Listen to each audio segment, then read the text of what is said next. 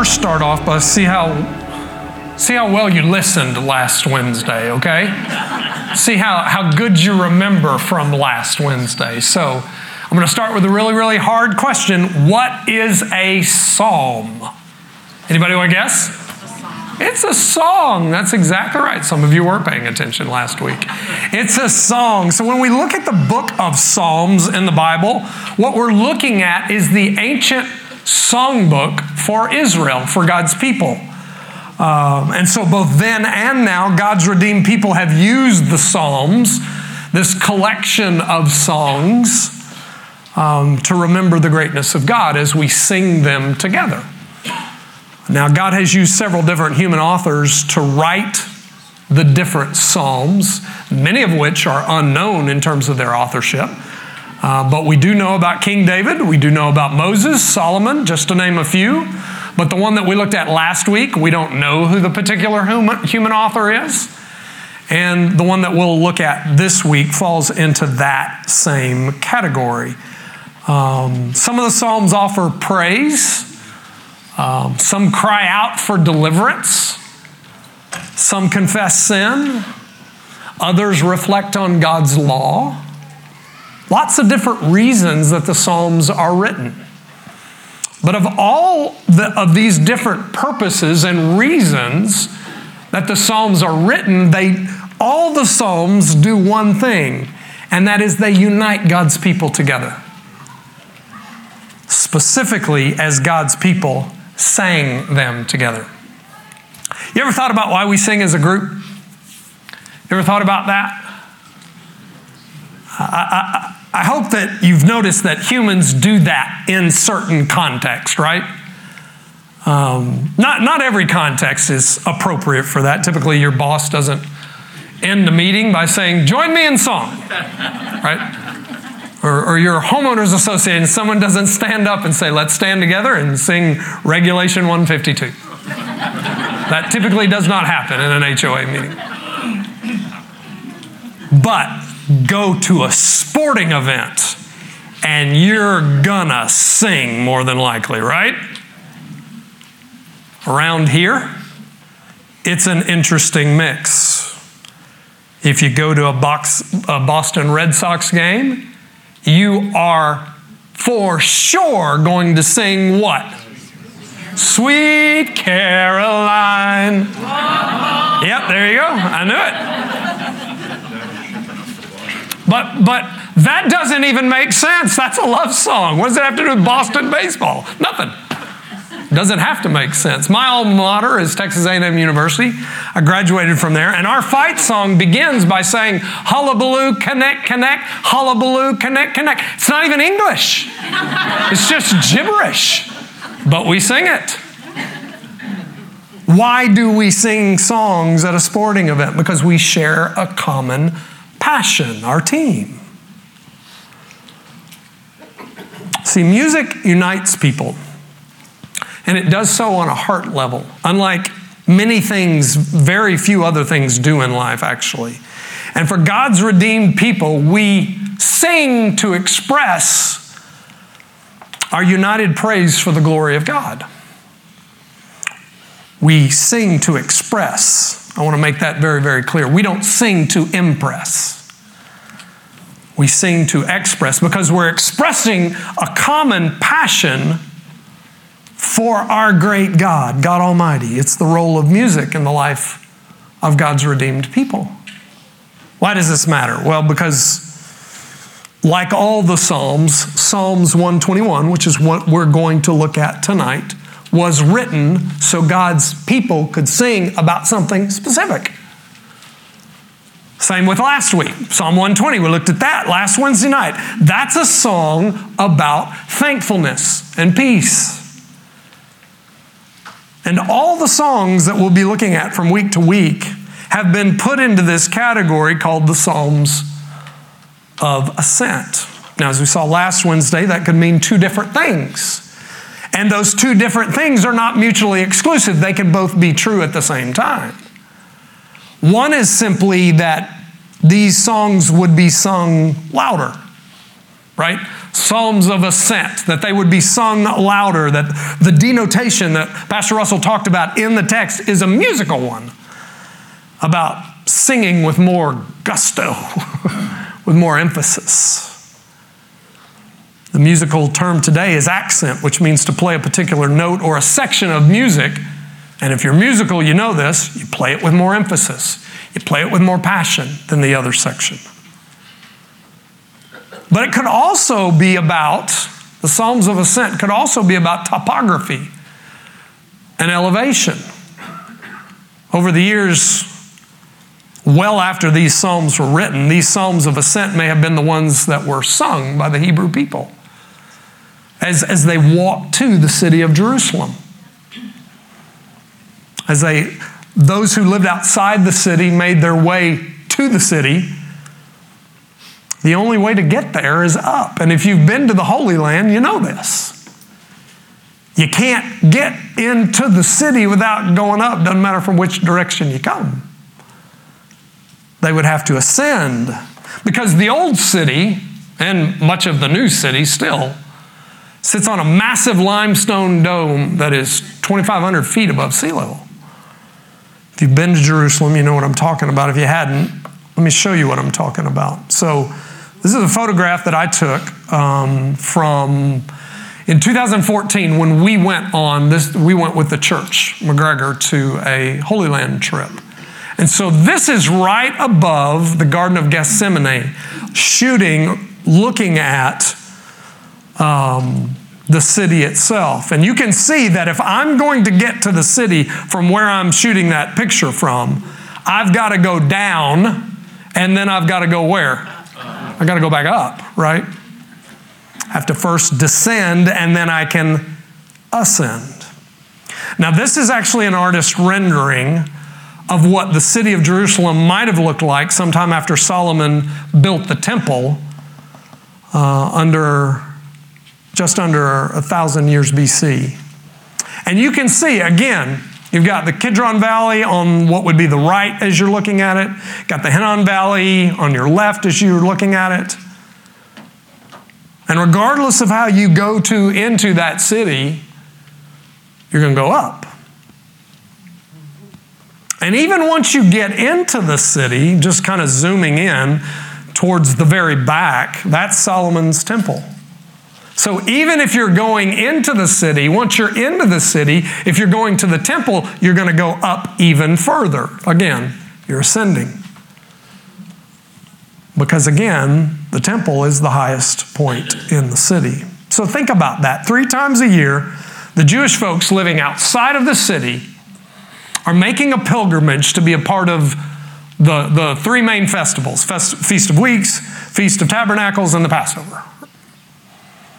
And as they're huffing and puffing and going up the hill to get into the city, they're not complaining about the walk. But what are they doing? They're singing. They're singing songs about the greatness of God. And one of those songs is Psalm 121. I hope you're there by now. Let's take a look at it together and let's see what they were singing. 121 beginning in verse 1. Word of God says this I lift my eyes to the hill. Excuse me, I lift my eyes to the hills. From where does my help come from? My help comes from the Lord who made heaven and earth. He will not let your foot be moved. He who keeps you will not slumber. Behold, he, he who keeps Israel will neither slumber nor sleep. The Lord is your keeper. The Lord is your shade on your right hand. And the sun shall not strike you by day, nor the moon by night. The Lord will keep you from all evil. He will keep your life. The Lord will keep your going out and your coming in from this time forth and forevermore. Isn't that beautiful? Yes. I don't know what the tune was, but it is a beautiful psalm. If this, and if this particular psalm has one unifying theme, I believe the theme is that the Lord is my keeper. I believe the way this psalm is structured that everything, both before the very first phrase in verse 5 and everything after the, phrase in verse 5, the Lord is my keeper, all of those things point to that as the main central thing. And everything's built around that theme to support it. Now, a bit like Russell did last week, I need to be able to credit my outline to another person because this one's not original with me, but it fits well with what this psalm is all about. And it's from J. Stephen Yuille's really good book on the Psalms of Ascent entitled Longing for Home. Uh, it's a good, good resource, and I recommend it to you. So, the first thing that we see is the crucial question. The crucial question in verse 1, like last week, this psalm begins with someone in need of help. But here, the psalmist looks to a particular place for that help. And that prompts his crucial question. So, where does he look? What's verse 1 say? To the hills. And what's his crucial question? Where does my help come? Recently, you may have been in a situation where you thought to yourself, oh my, I'm going to need help. And the consequences may have been pretty dire. If not recently, then you have most certainly been in one of those spots in your life. You may not have shouted it out, but you thought in your head, or maybe even whispered under your breath, oh my, I'm going to need help. Friends, let's don't deny it. We're a needy people. And in the ultimate sense, our self sufficiency is an illusion, it's a mirage. Because honestly, the way to the good news of the gospel is to first understand the bad news about yourself. And that bad news is that you and I are sinners in desperate need of a Savior. We have a massive need for a Savior. And praise God, Jesus is that Savior. That's just Christianity 101. It's not deep theology. And many of you know that the longer we follow Christ, the more we realize just how much we need Him, right?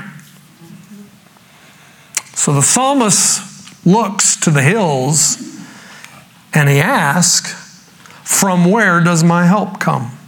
Now, there's a couple of ways to interpret that. One of them would be that he's the far off pilgrim. He's a long way from Jerusalem, and he's making his way to the city on that journey, and he wants to be present for one of those three festivals. And in that case, he looks to the hills as the reason why he needs help.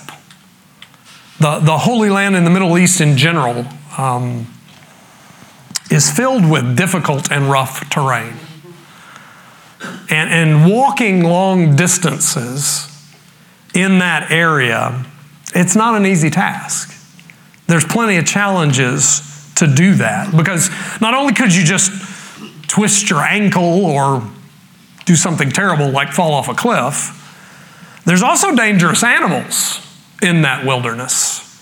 And there's robbers and thieves particularly at this time. This is why people could relate to the moment where Jesus, when he was telling the parable of the Good Samaritan, begins that story. How does he begin that story? He says in Luke 10:30, a man was going down from Jerusalem to Jericho, going down in elevation from Jerusalem to Jericho. And what happened? He fell among robbers who stripped him and beat him and departed, leaving him half dead. This was the common concern as people traveled through the hills, thinking to themselves, okay, from where does my help come from? Or another option of thinking of what that particularly means is that he's, again, the far off pilgrim making his way to Jerusalem. And as he passes through the foreign territories to get to the city, he looks up at the hills, and what does he see? He sees idols and pagan altars and communities of those who would worship those pagan false gods. All devoted to that worship. And he thinks to himself, those people really believe that their false gods can help them. From where does my help come from? Or you could interpret it this way that he's near the nearby pilgrim who's already at the Kidron or the Hinnom Valley. He's already there at the city. And with Jerusalem being located itself on the hill, in the hill country, where he's about to go up, he's headed to the temple. And in that case, he's looking at those hills that are nearby and asking himself where he will find his help because he knows where he's going. For Zion, after all, is referred to in the scripture as the hill of God. So there's several ways to think about this crucial question. And honestly, that's akin to real life. When I asked you earlier about your situation that may have happened recently in which you were thinking, oh my, I'm going to need help. There's probably not two of the same scenarios that we were thinking about of all this the people in this room, right? Neither of them, none of them were exactly alike. Some of you may have thought about your marriage. A wayward child. Your job. Some sort of fractured friendship big decision that you've got coming up, and on and on. Lots of different things could have jumped into your mind when I ask you that question. Scenarios are all different, but praise God that by His grace, we get to ask the question from where does my help come from? And praise God, by His grace, there's a clear answer to that, and that's verse 2. There's a clear answer to that, and it's in verse 2. You know, before we look at verse 2, God's not obligated to help us. Are you aware of that? He's not obligated to give you or I an answer to our prayers. He always does. Our, the answer will be yes, or it will be no, or it will be not now. There's always an answer to our prayers. But he's not obligated to help in any way. In fact, the Apostle Paul was preaching at the Areopagus in Athens about 2,000 years ago.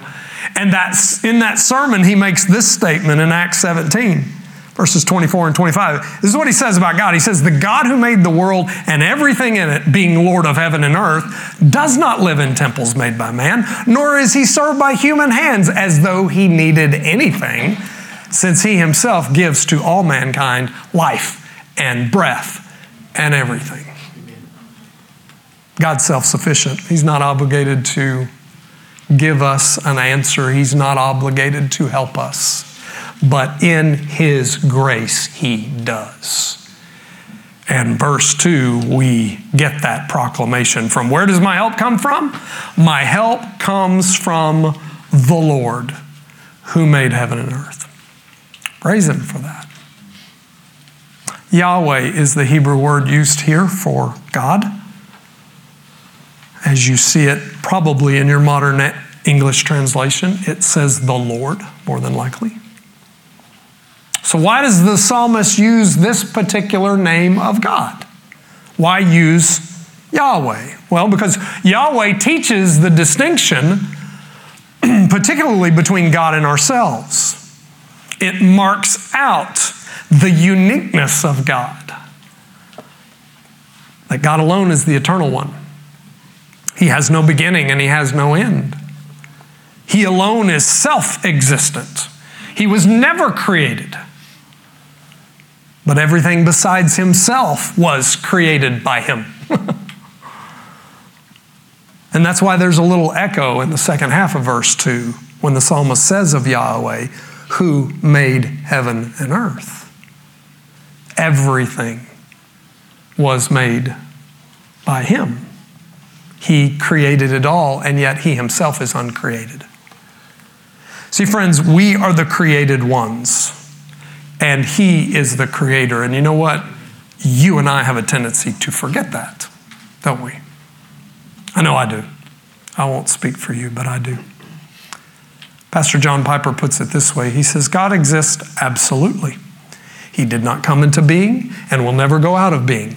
He is not becoming or growing or changing. He said, I am who I am. That is his name. He absolutely is. Couldn't agree more. So, brothers and sisters, regardless of what dangerous scenario that you perceive that you might be in right now, the one we fear is God, not those circumstances. Do we need help? Have you spent time with me? Ask my wife if I need help. She will tell you the boy needs help. She will probably quote Genesis 2. It is not good for a man to be alone. do we need help? Certainly we do. We all do, right? But our help comes from the one who is sovereign over all our problems, sovereign over all dangers, sovereign over all people, all creatures, and all things. This is who our help comes from. So, when we look to the hills and we ask, Where does my help come from? we get to remind ourselves, and again, that's what this song was about singing this reminder among God's people to ourselves. That it's the one who made those hills and anything that could possibly in them be in them. He's the one who provides the help that we so desperately need. And look, I get the fact that it's discouraging to look around at the prevailing nature of sin in our world. I do. I watch the news regularly, and probably many of you do as well. But, friends, our God is orchestrating all of that for His purposes as He alone directs human history towards His wise ends. And He's the one that has predetermined all of this according to the counsel of His own will. He's got this, right? And any help that you and I need, which is a lot if we're honest, that help is going to come from Him and Him alone. So if you're going to watch the debate tonight, Let's not forget where our help comes from, right? So we have the crucial question, we have the clear answer. And now, what the psalmist does next is he goes into the constructive sermon. The constructive sermon. So, there's something unique that begins in verse 3. I want you to just kind of look, start scanning verse 3 to 8 and see if you can figure out what changed. I'll put it that way.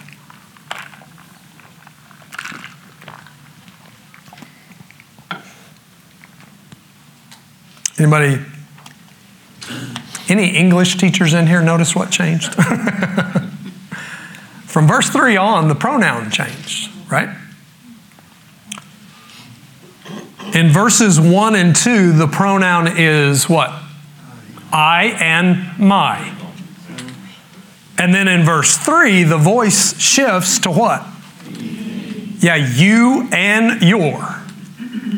So we move from first person language in the first two verses to second person language in the rest of this song. So, why is that? Well, the good news is it certainly doesn't radically change the meaning of the psalm if you don't even pick up on that. But there's probably at least three reasons that I can think of for this shift. One would be that it's now the voice of someone else beginning in verse 3 that is now traveling with the pilgrim as the pilgrim heads to Jerusalem. And now this pilgrim has sort of joined into the song, almost like it's a musical number. Or, secondly, it possibly could be that the psalmist has the intent of the pilgrim talking to themselves. Now, I know I can't be the only one in this room that talks to myself. Do I have any kindred in the room that talk to themselves? Yes. And the rest of you, the rest of you that didn't raise your hand are trying to talk yourselves into raising your hand, right? Paul Tripp, in his book Dangerous Calling, says this No one is more influential in your life than you are because no one talks to you more than you do. Whether you realize it or not, you are in an unending conversation with yourself. You are constantly preaching to yourself some kind of gospel. He's right. That's why it's so important for you and I to be in the Word on a daily basis so that we can be preaching to ourselves the right and true gospel. So that could be an option that he's talking to himself. Or, third, there could possibly be a shift from first person to second person because the, that change in voice may have a musical purpose to it. Again, these are songs. And so maybe the musical purpose denotes that something has changed in the song. Let's say that the intent of the psalmist was for this now to be sung in a scenario where the pilgrim was nearby. Again, going back to that other scenario, where maybe the first two verses would be sung as the person approached the Temple Mount, but once you get to the Temple Mount, you're now gathered with the rest of God's people, and everyone is singing together at that moment to encourage each other. So this may have actually just indicate two musical parts. And you know that we do that today, right? When we worship. Here in our church, we sing songs about God to each other, and we sing songs to God about Him. Right. right? This past Sunday, we specifically sang, Jesus, there's no one like you. Jesus, we love you, ever adore you. There's no one like. Who is that to? Who are we singing to? Jesus. Jesus, that's right. We're singing to the Lord. But two Sundays ago, what did we sing to each other in that time? We sang, How deep the Father's love for us how vast beyond all measure. Who we singing to there? Each other. Yeah, now all worship is either directly or indirectly to God. But there's a different purpose in how we sing. We sing songs about God to Him, and we sing songs about God to each other. Depends on the voice. God is always to be the object of our worship. But when we sing to each other, we are reminding each other again about the greatness of our God and what He has done for us. Now, by the way, I want to just pause and chase a rabbit here. Because I know that some of you are hesitant to sing in worship. I've been in ministry for over 30 years. And I have watched a lot of people stand in compliance when we stand to sing and not sing. And there's a higher preponderance of those being men than there are women. But I just proved to you that singing among God's people is not about being in harmony or on pitch, right? I just proved that to you. Singing together with God's people is part of the Christian life. It just is. That's not new. Heaven's the oldest psalm in, in, the, in, the, in all of the Psalms is Psalm 90. That was written by Moses around 1500 BC. This is not a new practice among God's people. And for we who are called God's people, not only are we designed to sing, like we talked about at the very beginning, but one day, according to Zephaniah 3, 317, God is going to sing over us. He's going to celebrate in singing that we belong to Him. It's astonishing. And we're going to sing along in response to a God who loves his own like our God does. It's going to be an incredible moment one day, but for now, we get to practice. And that's one of the things that we do when we gather on the Lord's Day every single Sunday. Is we practice together for that great day, but as we practice and we sing congregationally together, we get a glimpse of what that day is going to be like. Okay, rabbit chase has ended. So, what does the truth of this sermon remind us of? Well, reminds us first of all that he is the keeper in all places. God is the keeper in all places. Look at the beginning of verse 3. Verse 3 says, He will not let your foot be what? Moved. Remember, we talked about the rocky terrain that is endemic to the Holy Land and the wildernesses, the wilderness around it. Um, all the paths through the mountains and the valleys. The Lord is always the reason your feet and my feet stand firmly planted as we follow Him.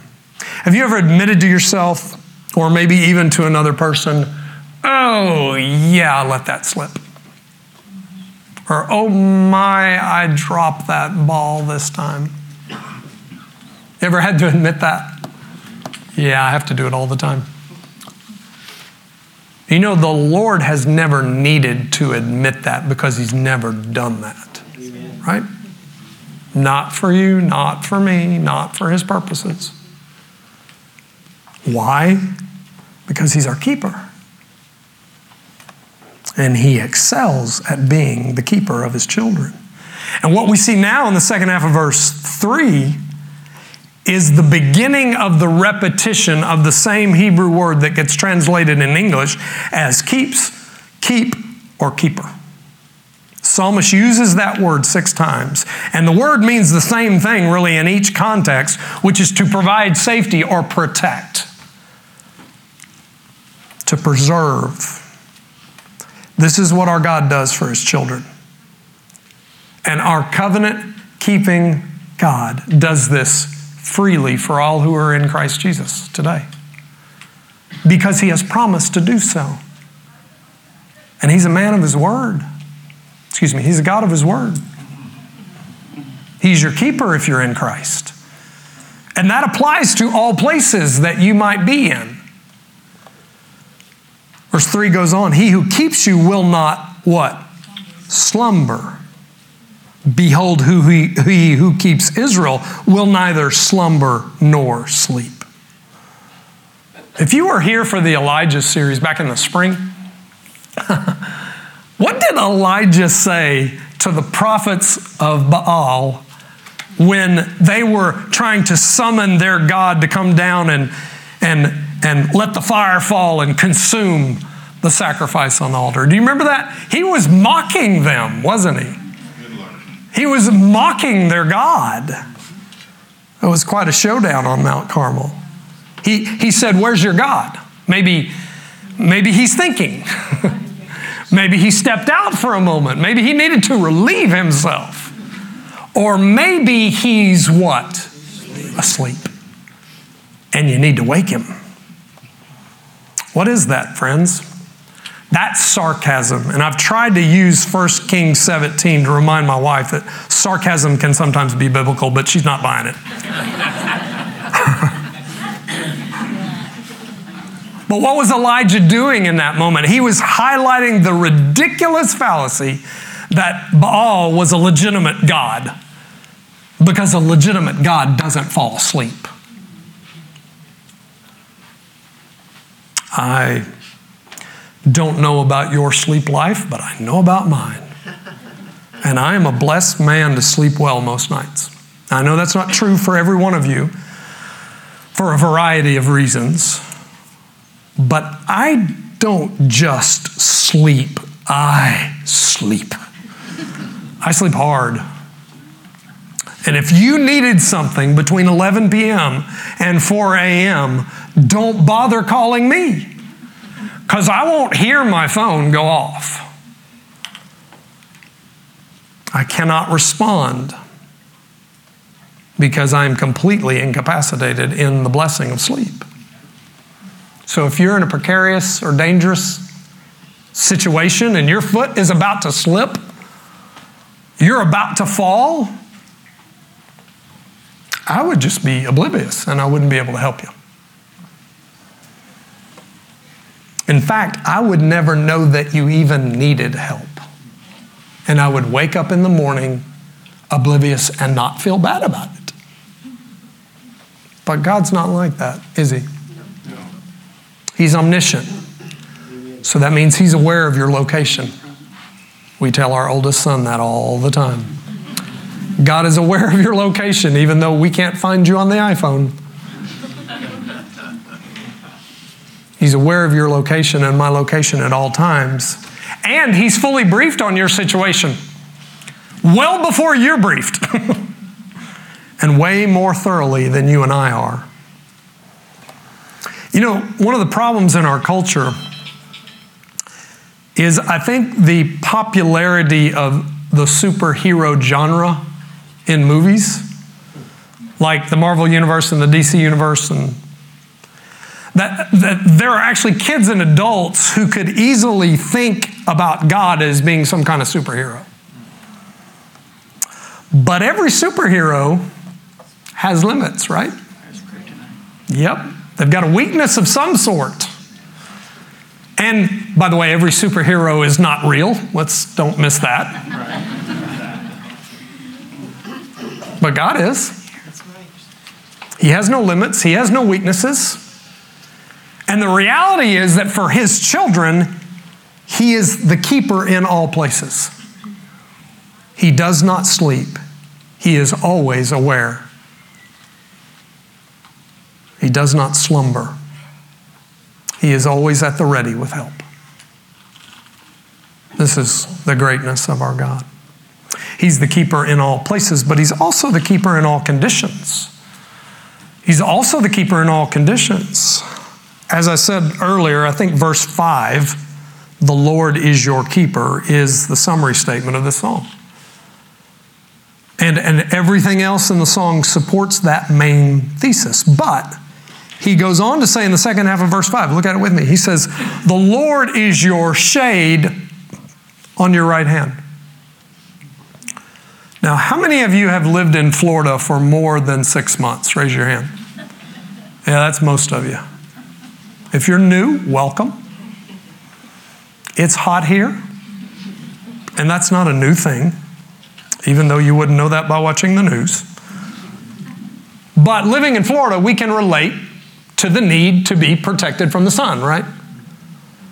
I just said hello to um, a brother out there, and we were catching up, and I said, How was your day at work? And he works outside, he works in the heat. And he said, Well, it was a good day, the Lord sustained me, but it was miserable. I appreciate the honesty. I rode my bike this morning at 5:30 for the same reason, just so I wouldn't have to be in the sun. Sun can be brutal here, and it can be brutal in the Middle East. But if you have shade, you can survive. And that's the point here, I believe. Because even though life can be brutal, God keeps his children shaded under his protective care. That's the imagery that's being written about and sung about here. But we don't diminish how brutal life can be. The death of a family member, the loss of a child, divorce, persecution, bankruptcy, abuse, fire, hurricane, loss of a job, disability, a prodigal child, the list is long and it can be brutal. But the Lord preserves his children under any or all conditions. And it's important to note that the protection the Lord gives, that he's talking about through all of this psalm, is an ultimate protection, not a necessarily a temporal protection. Our brothers and sisters in Christ around the world are imprisoned and martyred on a regular basis. just because they're claiming the name of Christ. And that may become the case here in this country one day. If so, bring it on. So let me ask you a question. In those circumstances, has the Lord failed in keeping his children? Has he? No, he has not. He may not keep us from temporal danger, but he always keeps us from ultimate danger. And that's way more important. Jesus puts it this way in Matthew 10 28. Jesus said, Do not fear those who kill the body but cannot kill the soul. Rather, fear him who can destroy both soul and body in hell. You know who he's talking about there. He's not talking about Satan, he's talking about the Father. He's talking about the Father, someone who can destroy both the soul and the body in hell. See, someone who persecutes you can only harm your body, but God is the one who can destroy the body and the soul in hell. So fear him, not people. That's Jesus' point. And praise God, he is our ultimate keeper in all conditions. And verse 6 concludes this little section of the sermon. What he says, he says, The sun shall not strike you by day, nor the moon by night. Hmm. The psalmist reminds us here that the protective cover and shade of the Lord that he puts over his children is round the clock, each and every day. One of the things that this song reinforces is the security of the believer, which is not just an exclusive New Testament doctrine. We're seeing it right here in the Old Testament Psalms that the, the gift of eternal life is, well, it's eternal, it doesn't end. And the salvation of the Lord is ultimate and sure. He is the keeper in any and all conditions. And finally, last part of this little sermon is fascinating because he begins to talk about that the Lord is the keeper in all seasons. Look at verses 7 and 8. The Lord will keep you from what? All evil. Read that real closely. And then he says, He will keep your what? Life. Keep your life. The Lord will keep your going out and your coming in from this time forth and forevermore. See, the ultimate and temporal distinction is important to make here in these two verses as well. Because it also applies to the evil that's mentioned here and the life that's mentioned here. He's talking about ultimate evil, and he's talking about ultimate eternal life as well. Which, by the way, ultimate evil cannot touch the soul of the redeemed. You realize that, don't you? We are saved by God's grace, and we are kept by His grace as well. Amen. Regardless of what our enemy attempts to do to us. John puts it this way in 1 John 5 18 through 20. He says, We know that everyone who has been born of God does not keep on sinning, but he who was born of God protects him, and the evil one does not touch him. We know that we are from God and that the whole world lies in the power of the evil one. And we know that the Son of God has come and has given us understanding so that we may know Him who is true, and we are in Him who is true, in His Son, Jesus Christ. He is the true God and eternal life. Brothers and sisters, think about those who belong to God in the Old Testament. Was Joseph protected from temporal evil? Amen. No, he wasn't. He became the head of cell block D for a long time, right?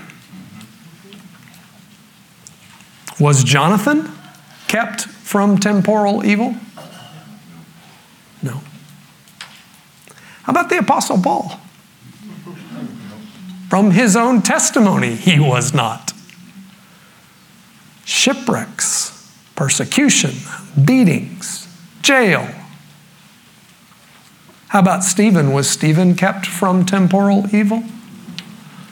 No, just the first and one of many, many martyrs down through the years. Were the disciples? Think about how their end all took place.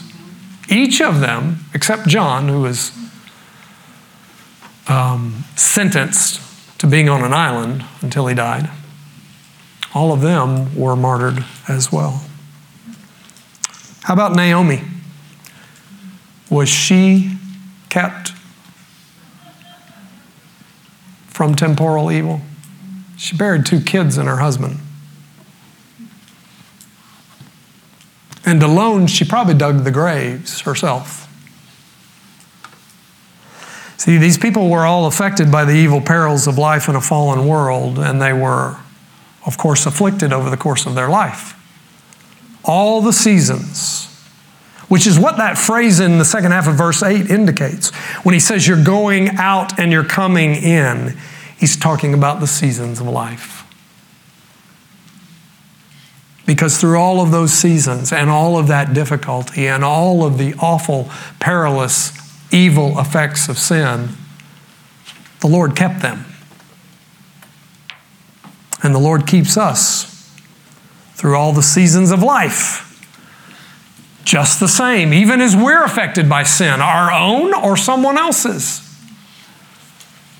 Seasons like childhood, adolescence, young adulthood, married life, single life, raising kids, empty nesters, caring for your own parents until they pass, senior adulthood, the blessing of grandkids, and the heavy heartedness of grandkids,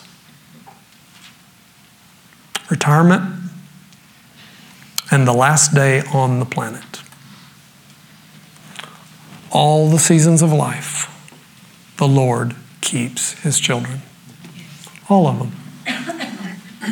He keeps his children through those seasons and on into eternity, and any hurt that was caused by my own sin or your own sin or the sin of others against us, that hurt is only temporary. It may be difficult to see that now, but that's the testimony of Scripture. That hurt is only temporary. And even though it's temporary, it still gets used for God's redemptive purposes in our life. God still works redemptively. He still works through the pain in life, and He works through human suffering. It is a mystery how He does that, but He does that for His own glory and the good of those whom He calls His children. Praise God for his keeping work. If you are here tonight and you have never turned from your sin and by faith trusted in Christ to save you, He is sovereign over you. But there is an ultimate evil that is headed your way. Imagine if you and I were having a conversation and you were standing here in front of me and I'm standing where I am, and I see a locomotive behind you coming at full force. And I step off the track.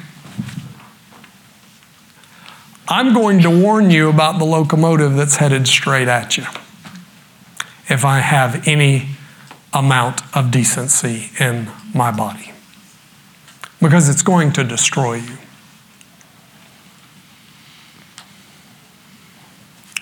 The worst evil that you could ever experience. It's not anything you've ever experienced in this earth, but it's the reality of hell for all of eternity. The absence of God. And you may not even think that that is an issue or need in your life right now.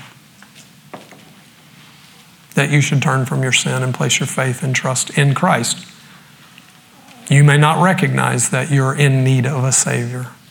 But our prayer for you is that you would recognize that And like many of us in this room, that under the conviction of the Holy Spirit, you would see the beauty and the goodness of Christ, who has made a way for you and I to escape ultimate evil and for the Lord to help us in a way in which we cannot help ourselves. He is our keeper, He is our helper, if we know His Son, Jesus Christ. And that is the good news coming from Psalm 121, a song of ascent.